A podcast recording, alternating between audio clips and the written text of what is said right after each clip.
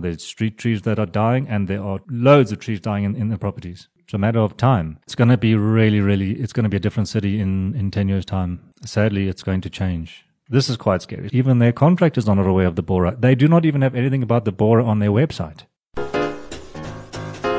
Hi, I'm Melanie Walker, and this is Grounded. If gardening is your passion, this is the place to be to find out about what's happening in the gardening world. And it's the Mel and Mike team back in action again. Michael, looking good? Yeah, I'm starting to get warmed up again to it. Uh, you know, still still chasing show gardens and polishing and spit and polish and whatever you call it around. But uh, you know, we're having fun now. Um, you know, the last last couple of weeks of show gardens is never really fun. Mm.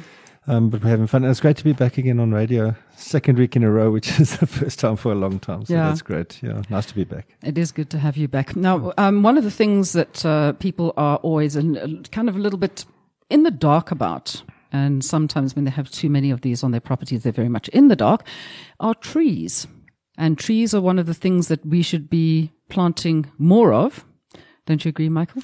Uh, well, you've been to my house, and uh, it's just surrounded by trees. I mean, I, I love trees. I, I think they're gorgeous, and you know, every time I see some, even pruning a tree, it breaks my heart. You know, kind of, um, especially Trees when, like to be pruned. Well, especially when they, no, you know, a lot of people do it incorrectly. They don't consult experts. They don't, you know, sometimes Mm. they take big, uh, big boughs off and things, and they don't go and speak to the right people. And I've seen some horror stories in landscapes that I do, and you get this tree that looks so misshapen and unhappy. Um, and, and, and people just, first of all, they say, well, I don't know who to talk to. And I say, well, you know, have you asked? Um, and I, and I think it's our responsibility as landscapers as well to get to know, um, the arborists and the, the tree doctors in the industry and go and speak to these people and refer people to them. Which is what we're going to do today. Yeah. Because I mean, I, I, I despair every time I drive out of my house and I look at that poor, poor little jacaranda, not so little, obviously, which is so completely misshapen now because it's been so awfully pruned because they will only come and prune the one side of it, which hangs over your property. Oh, that's happens too often. And the telegraph pole syndrome. you oh know, yeah, I the- mean, you got those trees which are split Oh. in half. I mean, I just, but look, I mean, who knew when they planted those trees 80, 90 years ago, easily, some of them, like through Linden and areas like that, that there were going to be telegraph poles It's or what, it's, what electricity peop- poles. it's what people still do though, Mel. They, I don't think they research the tree that they're planting as well. They still do it. They don't look I at uh, what, what is this tree going to become. No, well, I've, I've got I've got the prime example up the road from my house on the corner where underneath the jacaranda tree they have planted a fever tree, another acacia, a yellowwood, and a, another tree as well. In the space of probably I'd say nine square meters underneath the jacaranda and underneath the electrical wiring. It's going to be interesting. I look at this and I'm just saying, whoever told you to do that should be slapped roundly. But that's why we have somebody who's a total expert when it comes to trees and everything to do with them, who is a tree surgeon of Tree Works. And that's Julian Ortlep. Thanks for coming Hi, and joining. Julian. How's it? Thanks for having me. Why did you get into being, you know, a tree specialist rather than any other side of things? It happened by accident. So um, I started studying uh, landscape architecture by correspondence, and then one thing led to another, and I got a job with a tree company, and that's and then I realized this is actually quite cool, and I then did a correspondence course with what was then called the NAA in America, and I went across and did my practical, and yeah, I haven't looked back since. You know, it's one of those things. People say arboriculturalist, arboriculture, arborist. What, is there any difference between those? They're all the same kind of thing. Well, it's arborist or slash tree surgeon, the the, the, the common commonly known term, and yeah, it's the same same thing really. Hmm. But why is there such a need for them? I mean, surely, you know, trees grow, they do their thing. Obviously, you know, the people that you can get on the side of the road. Oh, come and tree fella. You've got your local tree fellas. Okay, so trees, and this is something a lot of people don't understand, is that trees are part of infrastructure. So they need to be maintained like you do your infrastructure. So we'll look at maintaining our house, painting our house, whatever the case in- in terms of concrete or material, if I can put it that way, infrastructure. The trees are the same. They need to be, be cared for. They need to be um, maintained so that they, their lifespans are, are lengthened and that they perform or, or last th- as long as they can hmm. in, in, in the environment that they're in. And we, re, you know, prevent them from, you know, ident- identify issues and prevent them from tearing and falling apart and look after diseases, etc. So they need to be treated and put on an infrastructure register, really, in sort of, you know, on an estate or whatever, and in your house, it needs to be part of your your maintenance plan. Hmm. Michael, how do you make? No, I I'm mean, just thinking because do I know you love hugging trees, so you get up close No, and I personal definitely with them. hug them, but I mean, it's a very interesting point that you bring up in, in terms of people in private houses.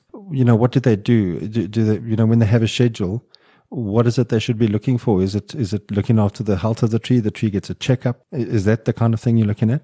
Yeah, well, they, they, they really, as you mentioned earlier, they need to be guided by a professional. Mm. And then what we do is we have regular maintenance schedules and we'll look at a tree. Often, if you're doing general tree maintenance, such as deadwooding and crown reductions and end weight reductions, that's a, that's a job you need to look at in three years' time again. So it's not a, not really an annual, an annual event, but we have a, obviously a program where we follow up and then every three years we'll inspect your tree. So that's like the general maintenance. If there's other issues where, where we put braces in and lightning conductors and so on, those we check on annually. Lightning conductors on a tree.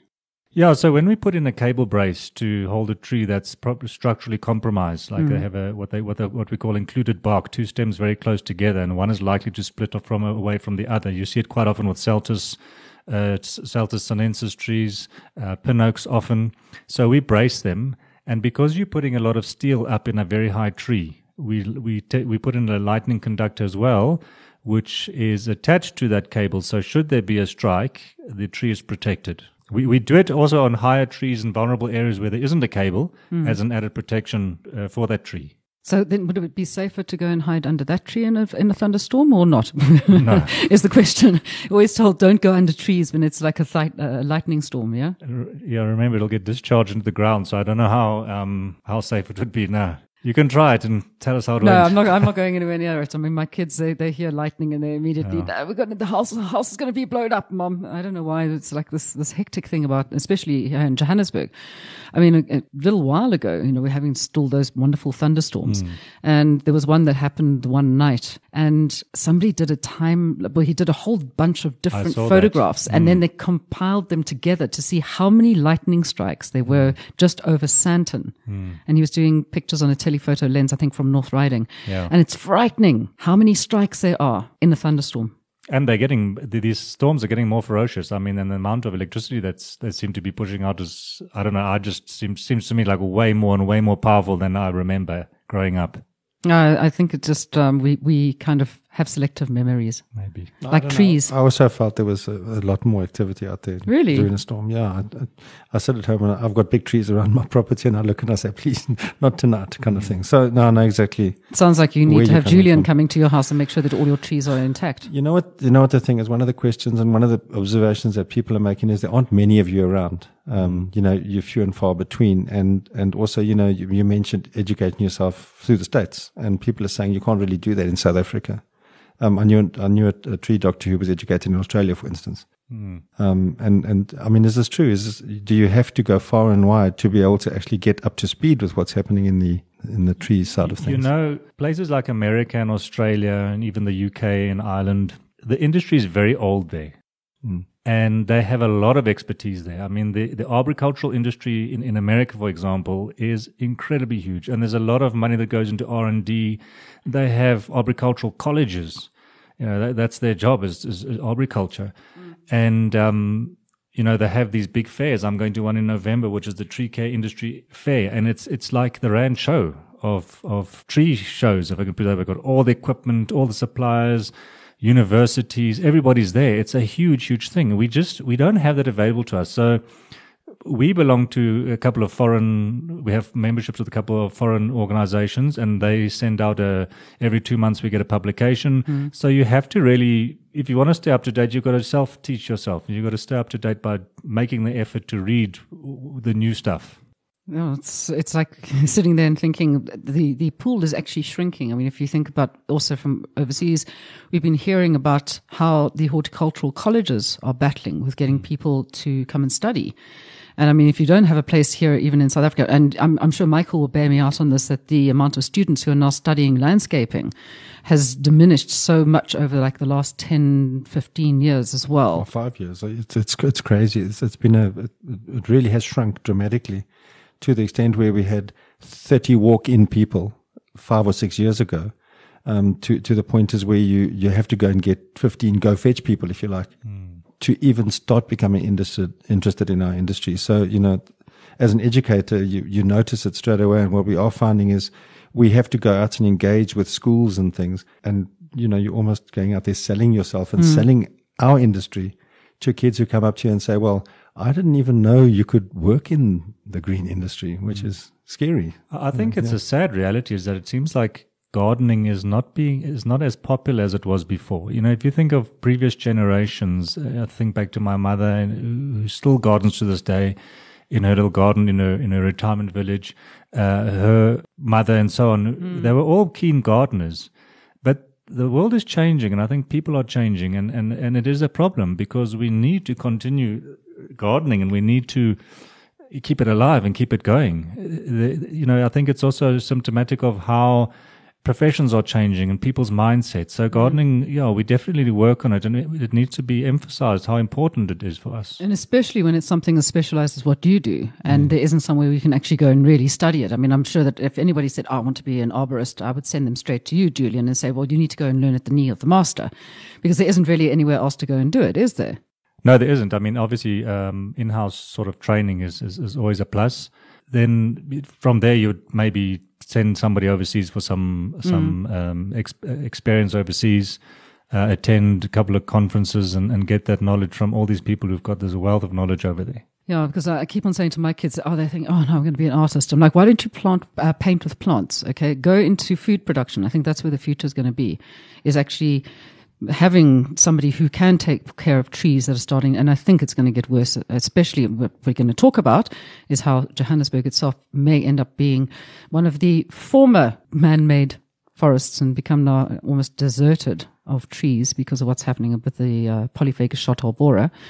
But it, it's scary that there's so few people who seem to, I mean, they're all, you know, sitting there, all, especially all the millennials going, oh no, we want to be in touch with nature and we want to be so natural, but they're not doing anything to learn anything about it. They have no idea how to plant things. So we're trying to teach them. And this is where we, I think we need to catch the school generation as Michael's been doing going to schools and plying his ways. I mean, do you ever go out and do anything like that? No, we don't. It's actually quite an interesting point. I, I actually, we should, we should, you know, we should get out there and promote the industry from, mm. the agricultural industry as you do the, the, the, green, other side of the green industry. Um, and, you know, that's also, it's really exciting engaging, engaging with people and, and doing those talks because I'm doing a lot of them now, unfortunately, it's about the borer, mm. but we do do other talks when it's just general tree care and, you know, have those sessions with garden clubs, etc it's, it's worth, it's, yeah, it's a good idea. We, we should actually be promoting it. Mm. There's opportunities out there, I think, in terms of we've seen a lot of uh, school based career expos on the go at the moment. And we just get ourselves a little stand there and we put our banners up and wonder, and we get excited and we get passionate because mm. we are passionate about what we do. And, and the good thing is we're not just relying on an article in a magazine or whatever. We are actually engaging with people and we're engaging with young people. It's quite amazing that how much interest they have shown. And, and maybe we've been a bit unfair on some of the generations saying they're not interested. And maybe it's partly our fault in that we haven't got them excited. I don't know. Mm. Well, um, one thing we can talk about quickly, just to change subject. Is there such a thing as a good small tree for a small property? Yeah. Okay, tell us what. It, obviously, it depends on, on, on the size, the situation, um, and the location of the tree. Uh, you mentioned earlier, you know, the wrong tree in the wrong place specifically about the power lines. You know, the, those trees were, mm. were the wrong trees for that for those spaces. But I mean, if you look at indigenous trees, you've got the the lavender tree, which is a very nice little indigenous tree for a courtyard or a small garden. I've seen them get up to 30 meters. Is that still considered a small tree? Yeah, I don't know. Have you seen that in, in town, in Joburg? No, not in. You see, I've seen them at uh, the Walter Sisulu. Yeah, they, I think that's a different. That's a different environment. Yeah. I haven't seen them that big in a garden. There's also obviously your false olive, which is a very nice, uh, fast-growing tree. Mm-hmm. It gets that very nice old gnarled look very quickly that you find on, for example, old olive trees. Mm. And it actually, although it's very, the flowers are very discreet, uh, you know, they, they are big clumps of tiny flowers. It brings a lot of life into the garden. Butterflies, bees, they, they really, really do help with. Is that with the Olea or the Buddleia? Buddleia, Buddleia saligna, okay. yeah. Um, and then, of course, you've got um, the pom pom tree. That's the Dais cotinifolia. Love it. And uh, another very nice one, which people don't often plant, which doesn't get very big in the gardens, and I might be pushing a little bit here, but is, is the umzimbeet, which is a lovely yes. tree with a purple flower. And we need to start planting. Well, we're going to have to be forced to be starting to plant more of these types of trees as we lose the trees that we're going to lose in, in the years to come. And we're talking about maintenance, Julian. And one of the things that came to mind, it's okay for me to take responsibility for the trees in my property, but I'm always getting my hands and wrists and whatever slapped um, if I try to touch a tree on the pavement. But I never mm. see hmm. anybody looking at those trees on my pavement. So who does that? Oh, I know. I, can, I know. I know. I know. Street trees. I can be brutally honest here and say that it's not happening. It's not happening. Yeah. You know, you can't have an city entity that looks after the trees for example, that doesn't have teams of guys climbing in those trees. How do you do maintenance on something if you're not getting into it? Mm. That's very much a, rea- a reactive issue here from, from a city point of view, I believe. And they are missing a huge opportunity for, for example, employment. We could have teams of guys out there mm. doing the work, looking after the trees. So it's unfortunately the reality is that our street trees and public trees are not getting the attention that they require. And they're one of the things that if you go onto any of the kind of um, local groups for various suburbs on Facebook, for instance. One of the biggest questions that they're always asking the councillors is, who do I speak to about the trees on my pavement? We've got a problem with the tree on my pavement. And then you always hear in the, in the local knock and drops about this person went and cut a tree on their pavement down and they're not allowed and they're going to get fined, etc., etc. Now, if I've got a major problem with a tree where I did, where the, the branch had broken and was about to fall onto the cars that were parking there, um, it takes like two weeks to get anybody to come out and do it. And then they did such an awful job that it actually kind of, they may as well just have left the branch to break off in any case. Why are they so slow on actually coming and doing things about this? And, when and why won't they let you? you why know, won't they why, let why me? I was quite yeah, prepared to. I why said, can't there be an adopt a tree or adopt your yeah. pavement kind of drive? I mean, we would take res- as a homeowner. I'd I would be happy to take responsibility. I'd get you in to come and prune it for me happily. We've actually discussed that a similar sort of thing with uh, city parks was more in line with or related to the the Shotthole Borer in April last year. We sat myself, other role players, uh, sat with city parks in their boardroom, and all their managers and regional managers, everybody was there. Pretoria University gave their presentation. And we said, guys, we need to expedite this uh, communication between you and us and homeowners because a lot of people do want to do uh, assist and do the responsible mm. thing and remove a dead tree on their pavement. And we were told, well, we can't do it without permission because they have a tree register of all the trees in the city. I don't know about that, but um, so you know, we, we, we unfortunately there were no outcomes from that meeting, and we haven't heard from them since. So it's very difficult and it's frustrating because we want to do something to help, but we're not getting the response or a response from from the authorities mm. at city parks. Yeah, I know, and I've, I've been battling with city parks for at my house like thirty years to get things done, just for them to come. and There's so many sucker branches and mm. stuff coming over the wall, and trying to get them to do anything is just an absolute nightmare. In fact, I mean, even my next door neighbor, the tree branch has started growing around um, an electrical um, wire, you know, which goes. and I'm sitting there thinking, this tree is going to completely engulf and break the electrical wires. And I've reported it and reported it and reported it, and nothing happens. Now, this is another thing, and I am going to have a go at city parks. I'm sorry, I am going to, and I've been involved with them over the years and had very good relationships with them. But as you were saying about this Vietnamese borer, the polyphagous shotthole borer, this is an absolute catastrophe. Hmm. They minimized it in a newspaper in the in the press release that was sent out from City Park saying, "No, we don't see it as being a problem. There've only been 89 trees that have been reported or actually been seen. I know of 89 alone just in Craighall Park." Mm. Okay. I walked the area. I have seen what's going on. Why are city parks doing nothing? Do they absolutely have no plan whatsoever. I know you're very involved with it, Julian, and, and working with the University of Pretoria to actually try and get something going. What is the prognosis here? Okay, well, there was a press briefing, I think, two days ago where MMC uh, Sifumba, Nhlanhla Sifumba, was present. Uh, the city parks head arboriculturalist, uh, she calls herself, what's her, um, can't remember her name, were giving this presentation of what they were doing for the trees, etc., and how they were tagging them and mapping them. However, it doesn't seem like there's much happening in reality. Mm. They are, I don't know how to put it. It, it. it, looks like it's really window dressing to me, to be honest with you, to be quite frank. Uh, because we sat with them all that time ago, a year ago, and have heard nothing. I don't believe that they're being entirely honest in their press releases. I thought that disingenuous was quite a good word for it. Yeah, I mean, I'm going to be quite honest because it's a, a major source of frustration for us in the industry And, you know, they, we, we were supposed to meet with them yesterday and, and the meeting was sort of like cancelled. It was a meeting they actually called and somehow it was, it didn't happen. Sorry, we went to meet with them today. Um, and, uh, in reality, I don't believe the city actually has a plan. Mm. What they said in the in, in the press conference, and this is what somebody who was there told me, is that City Parks cut down the tree and Pikitup or, or to remove the debris. Mm. Now, apparently, Pikitup have a problem with removing the debris if it's borer infested. They don't want to. This is what I was told, and I can in a way believe it, but it just shows us that there is no plan because there needs to be a system. You cut down an infected tree, off it goes to the designated dumping site, which we requested last April, which we haven't had. So, is there no designated site still? No. So, where are no- these trees that are being cut down taken? Well, I don't know. So this is part of the problem. A a major, the, the main way to deal with this issue is management of it because there's no chemical controls. Mm. So you need to manage the problem. So that's reproductive host trees have to be taken down. If you're going to really be strict and want to sanitize a, a, a place, you have to take down the reproductive host trees, take away that environment for them to breed in. And that's what was explained to the city. And nothing has happened. We've identified land where they should be, what they could use to chip the wood and then solarize it.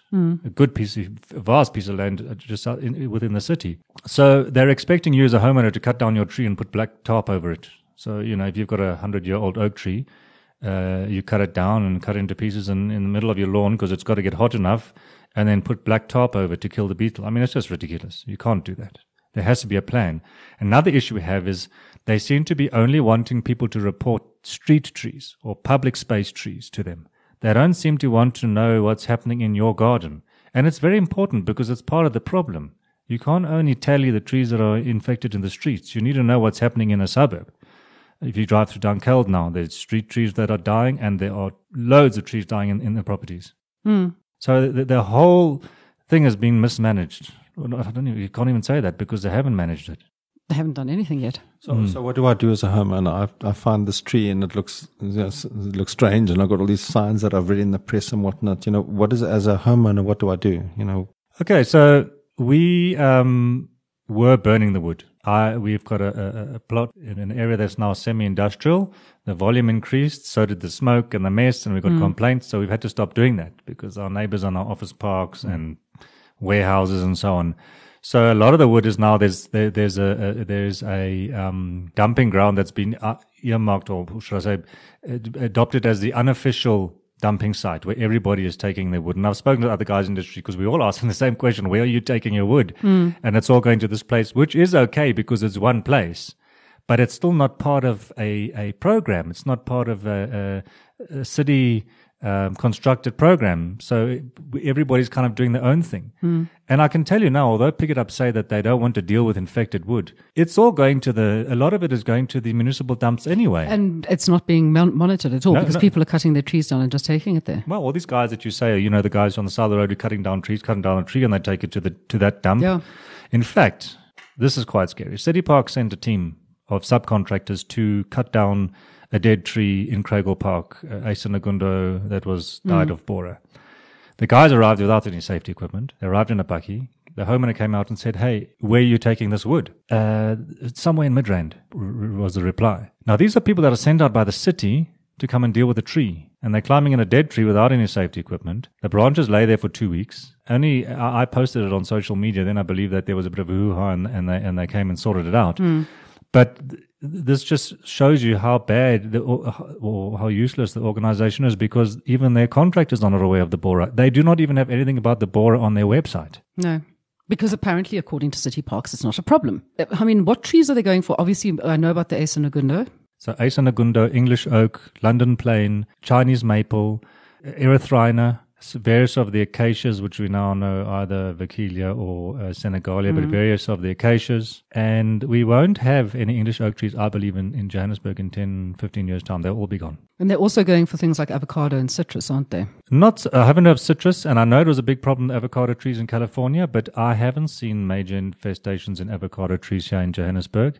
The bigger problem is obviously it's going to hit the winelands, and those older oak trees will be gone. Hmm. It's a matter of time. And everybody's what was originally saying, well, the Joburg people are going to bring it. It's going to come from Knysna because that's only four hours away and they are being hammered by Knysna George area. But where did it come from? I mean, how did it get to Knysna? Why is it in Johannesburg? Where did it, I mean, we know it's Viet, Vietnamese, so it's from Southeast Asia originally. If we could track it, it would be wonderful. But we, you know, it's very, very difficult to say because it's it's all over the place. It's mm. in Durban, it's in Joburg, it's in Mpumalanga, it's in the Western Cape along George Knysna area. So it's very difficult to say where it started. I do know that I think the two worst affected areas are Craighall, being mm. what I call the epicenter of it, and the way it's affected the trees in, in George. I believe that they've, they've actually posted signage up saying, watch out, dead falling branches. Michael, have you checked your trees? Yeah, no, my trees seem to be okay, and uh, yeah, I'm keeping a close eye on them because some of them are pretty big. Um, the question on, on my lips would be, as a landscape who wants to plant trees all the time and encourages it, you know, what should I be planting yeah, if I'm putting something new posts? into the ground? You know? so yeah, we, we need to obviously look at the list of what is affected and not plant those. Obviously, I mean the, the list of what's affected is affected and what you shouldn't plant is much shorter than what you what's available to you to plant. So you really need to refer to the list, which is on um, the JUFA website. It's one of the places where you can find it. What Joburg, is it? J U F A. Yeah, Joburg Urban Forest Alliance. They have the the, the list there. But obviously, I, I mean, we ha- I gave a talk to the South African Nurserymen's Association, and they're all very concerned because they say fifty percent of what they grow is what they what, what is on the list. Mm. So now they have a problem. So I've said to them, you need to start growing other other trees in place because there's a London plane tree, in my opinion, is not going to be a desirable tree because it's going to be you're going to plant it and it's going to get the borer. How many trees do you reckon are going to die, and how long have we got in Johannesburg alone? Oh, I mean, a figure, but I think uh, there's a figure been banding around of 30% of the trees. But I mean, it's it's going to be really, really, it's going to be a different city in, in 10 years' time. Very no, different. No longer the urban forest. Sadly, it's going to change. Mm, so, if um, what are the, the just quickly, what are the signs that people should be looking out for? Every tree presents it differently, but the main thing you need to look for is a is a hole, and there's often some kind of a secretion or a stain around it. It goes blue. Some of, on the Acer negundo it goes mm. a hmm. blue purpley color. On the on the London plane, it's a tea stain sort of color. Uh, on the erythrina, it's a very small white, what we call a sugar volcano type thing around the hole. Um, on the maples, again, it's, a, it's sort of like a discoloration around the hole and on you know it's uh, and some of them actually exude a lot of of sap for example, brachychiton or kapok, uh, you can actually see the gel piles mm. on the mm. bottom of the ground around it. And the fruit trees push out a lot of amber, and so do the uh, acacias. So you've got to look for any kind of secretion or stain on the outside of the tree. That's your from far away. Then you need to get close, and you're looking for a hole the size of the, the point of a big ballpoint pen, because mm. this beetle is the size of a They're sesame tiny. seed. Yeah, people yeah. are thinking.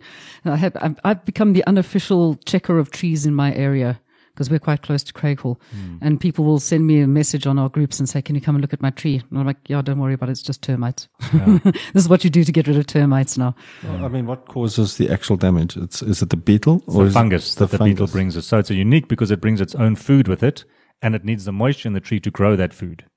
Mm. So it's not the beetle itself, but it's the fungus that the beetle rubs off as it's tunneling into the tree. And then that makes food for the little babies that grows mm. inside the tree. That's why it's a reproductive host. And of course, they're incestuous because she breeds with her offspring.